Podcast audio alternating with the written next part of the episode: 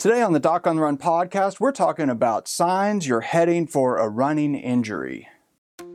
So, the big question is this How are runners like us, who don't like hearing doctors say, just stop running, who know that we simply have to stay active, how do we heal in a way that lets us stay strong, maintain our running fitness, and keep preparing for the next race, and still heal without making the injury worse? Well, that is the question, and this podcast will give you the answers. My name is Dr. Christopher Segler, and welcome to the Doc on the Run podcast. Nobody calls me because they're about to get injured. People don't ask me to come to their homes. People don't call me for webcam visits. People don't call me for phone consultations because they think they're about to get injured. But if you understand the signs that are probably indicating you are going to get a running injury, you would be a lot better served because then you wouldn't have to talk to me, you wouldn't need my help, and you wouldn't have to go see a doctor, and you wouldn't have to stop running because you got injured. But there are a few things that you can pay attention to that often signal the possibility of a, an injury that's coming on. Now, if you think about an overtraining injury, what happens? It's too much stress applied to one structure over too short of a time without enough recovery to actually let it fully heal before the next workout. This usually comes in a high volume period. Most people who call me because they're injured, it's about four to six weeks before their big event. You know, a month, month and a half before an Ironman race, about a month or so before a marathon. It's usually in this window when you have what?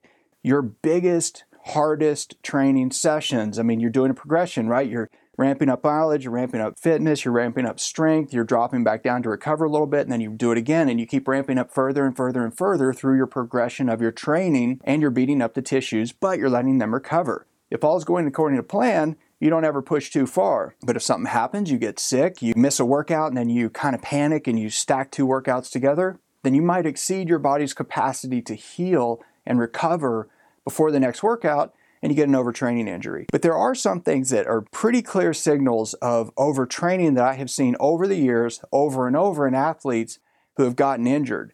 And they'll often retrospectively notice it. So I start talking to them, I'll say, Well, what did you notice? And they'll say they felt exhausted. So there are lots of things that happen, and feeling exhausted is one of them, or feeling brain fog. They feel like they're just hammered, they're just beat, they can't concentrate, they're really worn out. They're still motivated, they're still training hard, but they notice that at work, it's a little bit harder to stay on task. And that's just exhaustion that's coming in.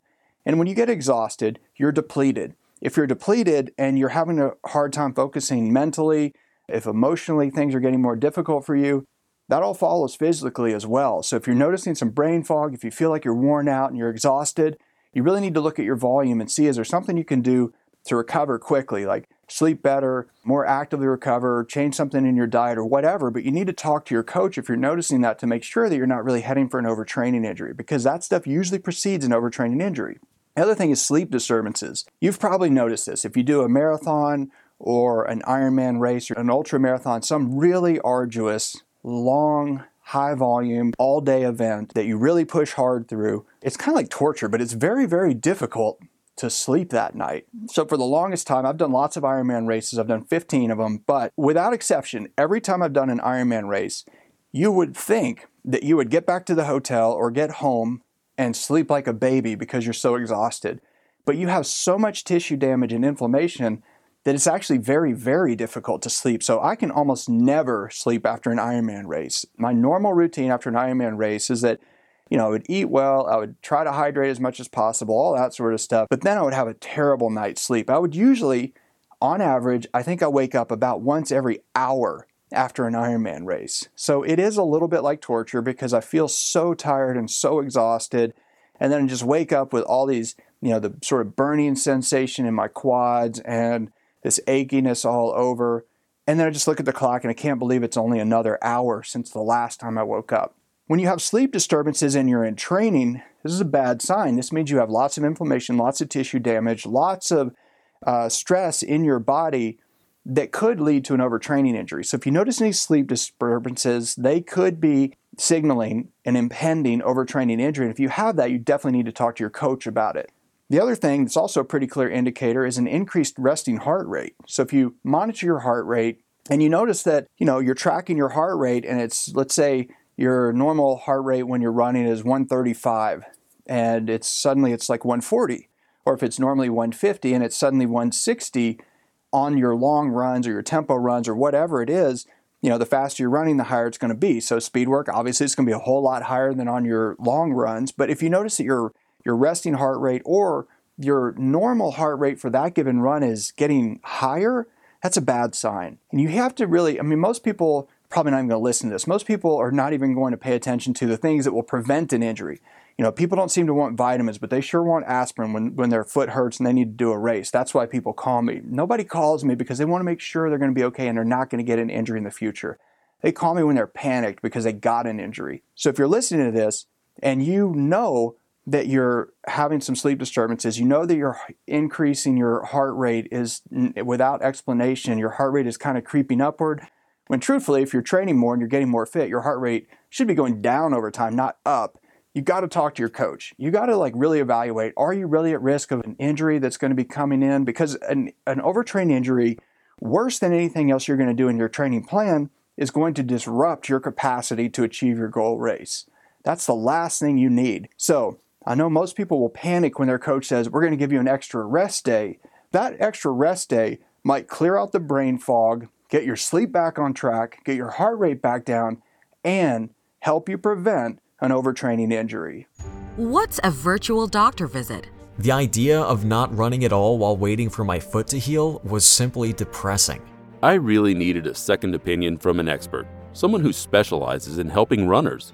What you'll get from Dr. Segler, in my experience, is expert runner and medical care that's individualized for your needs. I left with actionable steps to recover from my injury. Dr. Segler is different, and I felt heard, didn't feel patronized, and I felt like he prioritized getting me back to running as soon as possible, as much as I did. I just couldn't see sitting around for six weeks knowing my hard earned fitness would vanish. I know Dr. Segler is an expert, and I wanted to see him in person. But frankly, I just couldn't afford the cost of a house call. I saved enough money to pay for my next marathon registration. You'll have an appointment with Dr. Segler, whether it's via Skype or on the phone. You can expect one, he's going to be on time. Two, he's going to be able to spend more time with you than the typical uh, visit in a doctor's office. And both of those are going to result in a more effective diagnosis and treatment plan for you. I'm a young woman in the Philippines and I hurt my ankle yesterday. I just wanted to say thank you and that it's such a relief to be able to find a website like yours and get some information when I'm in a place with uh, little to no medical care. So I just wanted to call and say thank you. You're awesome. Book a virtual doctor visit and get a second opinion online today. If you have a question that you would like answered as a future edition of the Doc on the Run podcast, send it to me and then make sure you join me in the next edition of the Doc on the Run podcast. Thanks again for listening.